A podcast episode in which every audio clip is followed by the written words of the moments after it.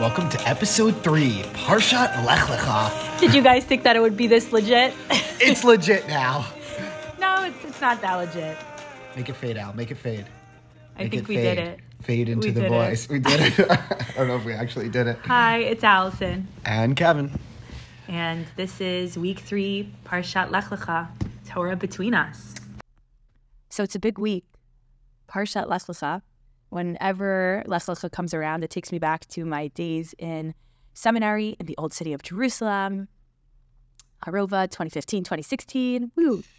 Um, every Parshat Lech Lecha, the school would have a big Aliyah celebration because it was the Aliyah versary of the head of the Midrasha of Millstone. Um, that was the parsha that he made Aliyah on, and so every single year we go ahead and commemorate that. And I was very excited about October 30th this year, kind of lining up with Lech Lecha, because I was really going to be able to partake in that Lech Lecha journey myself, and then a part of the Midrasha, which was another um, piece of my life that definitely contributed to me wanting to be in Israel for for longer for the rest of my life, building my family there. Um, but things changed. but it's still a great week. Yeah. What did what did they do? How did they celebrate it? Oh, uh, there's like a full blown like falafel, Israeli flags, big party, dancing, music. He gives a speech. It's like a whole thing. Um, it was great. It was really special, and I think other people who made Aliyah that went to the seminary also came in Mm. um, to celebrate, which was very very sweet. So uh, hopefully, I'll be able to partake in one of those, even if Parshat Lech Lecha isn't directly associated with our Aliyah date Yeah. yet. Hopefully, it's not this time next year. Hopefully, it's sooner than that. Hopefully next year Parsha Lech Lecha will uh, be in Israel and uh, maybe be at Harova, Oh. maybe be in, in the old city. Big time. Um, but Even uh, Avram, his journey gets uh, sidetracked a little bit. God says go to Israel, and then he gets there, and immediately when he gets there, there's a famine, and he goes to Egypt. Then there's uh, there's bumps in the road. You got to roll with the punches. as long as nobody uh, makes it so that you have to claim that I'm your sister and prove it. we have been told oh, yeah. that we look like siblings. Yeah. Uh oh. At least we have a cover if we need to go to Egypt for something Yeah. or somewhere else. It happens twice that Avram needs to say, She's my sister. Don't kill me. Right. Have her. Right. Right. Well, the, I mean, he was like his niece in some way, so there is a relation there, but he wasn't literally they're, familial. So if Avraham and Sarah and me and you were on the siblings or David dating Instagram page, That's an? Instagram page. I think it is. At least that's what uh, I've been, I've been told. And no, we can fact check. Neither of us are really on Instagram, but it's definitely a page on social media somewhere. I- I believe it. I mean, Yeah, siblings are dating. Um, who would win, Avram and Sarah, or me and you? I don't know. I don't know. It does talk about how uh, Avram's son Yitzchak specifically looked like him to make people assured that oh, you know, this is they're actually Avram's son because it was so miraculous that And because Sarah was just taken, right, right, that's also part of it. right. Um, yeah, but a lot of people say that their babies tend to look like the father at first, and then the baby goes over to uh, the mama's side, Well, I think Eden looks like both of us. and we look like siblings. So it comes full circle. Yeah. Um, but on a more serious note, there's lots of really beautiful teachings from this week's parsha. There's lots of action in this week's parsha. Mm. There's lots of tension and drama. Um, so I think we should jump into it. Yeah. Well, one thing that I remember you mentioned after last week we recorded was that you like it better when I speak to you instead of speaking to the phone. In both when we're recording the podcast and in normal life, yes. so um, I'll try to direct some of the ideas to, to us to, to flesh out. But um, part of part of that uh, it, it's like when reading this week's Torah portion, it says um, Sarah or Sarai at that time tells Abraham or Abram to take an additional wife because she's not bearing children. And it doesn't say that Abraham heard her request. It says, Vaishma Avram Likol Sarai, that Avram heard Sarai's voice. What does that uh, make you think? Um, there's a difference between hearing the, the the voice and the tone and what's behind what the person's saying versus the request itself. Mm. Yeah, and like hearing the the question behind the question, or the story behind the request is definitely a common theme. There's a lot of uh, I don't know. I think Avram and Sarah are probably like the husband and wife that maybe interact most in the Torah, and there's definitely a lot of a lot of lessons there. But hearing kind of like what's what's really behind the request, what is Sarai seeking? So, what's behind the request for me to ask you to speak to the phone versus speak to me? Yeah. I think again it comes back to Torah between us. That are we speaking to each other or uh, and letting the audience listen in? Or are we speaking to the audience? Um, but by the way, you double outed us this week because now people know that we're schlubs sitting on a couch recording into a phone instead of um, microphones. And when we did the intro with the fancy music, we outed ourselves and we said we have a laptop here that we're playing into the one microphone from the phone and using the minimize button to make the sound fade out instead of fancy technology. Well, the, the whole thing is that we share one microphone. It's Torah between us. It's mm-hmm. like our mm-hmm. voices, our, our Torah, our ideas coming together and like fusing in the middle in this this one microphone. We, we can't have two microphones. No way, never. Yeah, that it wouldn't be Torah between us. It would be. I don't have another good name. Got to ask ChatGPT for that. yeah, um, yeah, but there is at least the the between us. There's almost like a an idea of like distance between you and yourself. Like, um, I don't know when I say like. uh like, oh, I used to be a better version of myself. Or I hope you don't say that. I say that for some things, but there's there's there's kind of like like um I don't know. I'm trying to think of another example, but I can't think of what. Or I let myself down. Mm-hmm. And in the beginning of the parsha, it says, "Vayomer Hashem el Avram lech lecha," like go for yourself, but also like lech lecha, go to yourself. And the distance sometimes that we feel, there's a there's a Hasidic saying that there's no further distance in the world than between someone's heart and someone's head. And that like uh, bridging the gap between maybe your intellectual and emotional side or your higher self of like, oh, you know, I know that I could do better or I expect better of myself. Like there's something like this consciousness that sometimes we ignore, we silence, and sometimes we feel like we're going towards. Is that making sense at all? Maybe the audience can weigh in for this one, and you are speaking to the phone.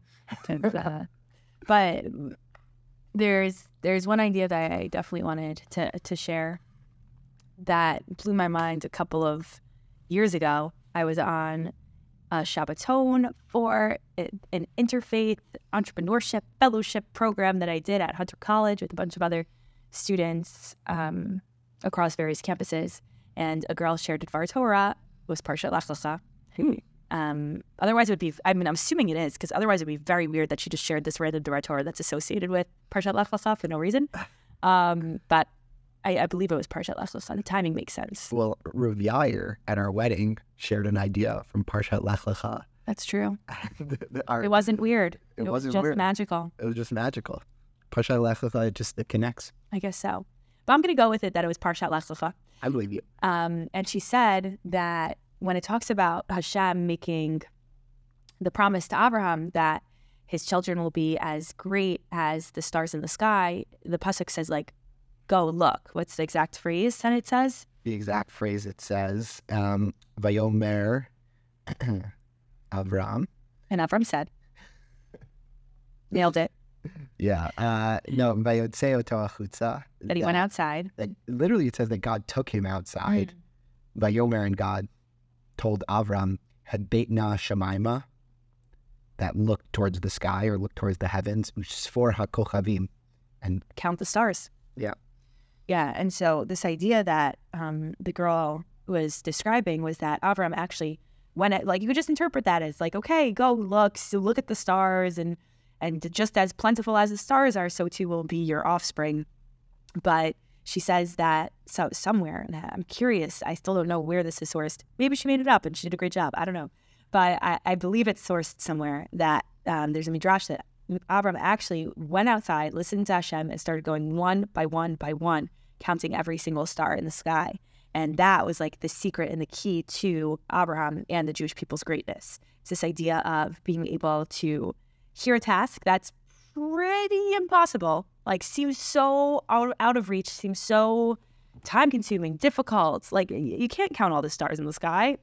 Also, that seems to be a big waste of time. You get the point. You look up, you see there are lots of stars. I mean, in New York City, you just see airplanes. But um, assuming you're a place where there isn't a lot of air, uh, light pollution, uh, you see the stars. And but Avram, he really counted and tried counting every single one, and that was the key to the greatness. This idea of the Jewish people doing the impossible and believing that that we can, even if something seems so out of reach. Like, no, we have the ability and the power to to make it happen and to achieve that goal.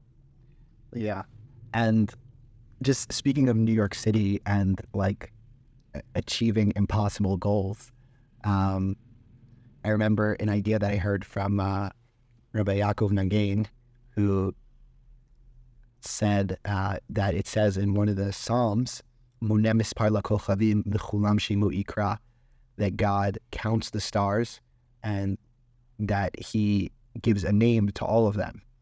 And that the same way that Avram is promised uh, all of, you know, that the, his uh, offspring will be as numerous as the stars, that like each one of those stars is like precious to, to God, that the Lechulam Shemo Ikra. And there's a, there's a famous song by um, an Israeli poet, Lechol Ish Shem, that each person has a name that their their father and mother gave them, and um, it's a really nice song by Zelda. Uh, and we we have this I don't know seemingly impossible task of over over two hundred people, over two hundred names, over two hundred stars, lights. Who, um, and how, how are we going to get them back? How how are they going to come home?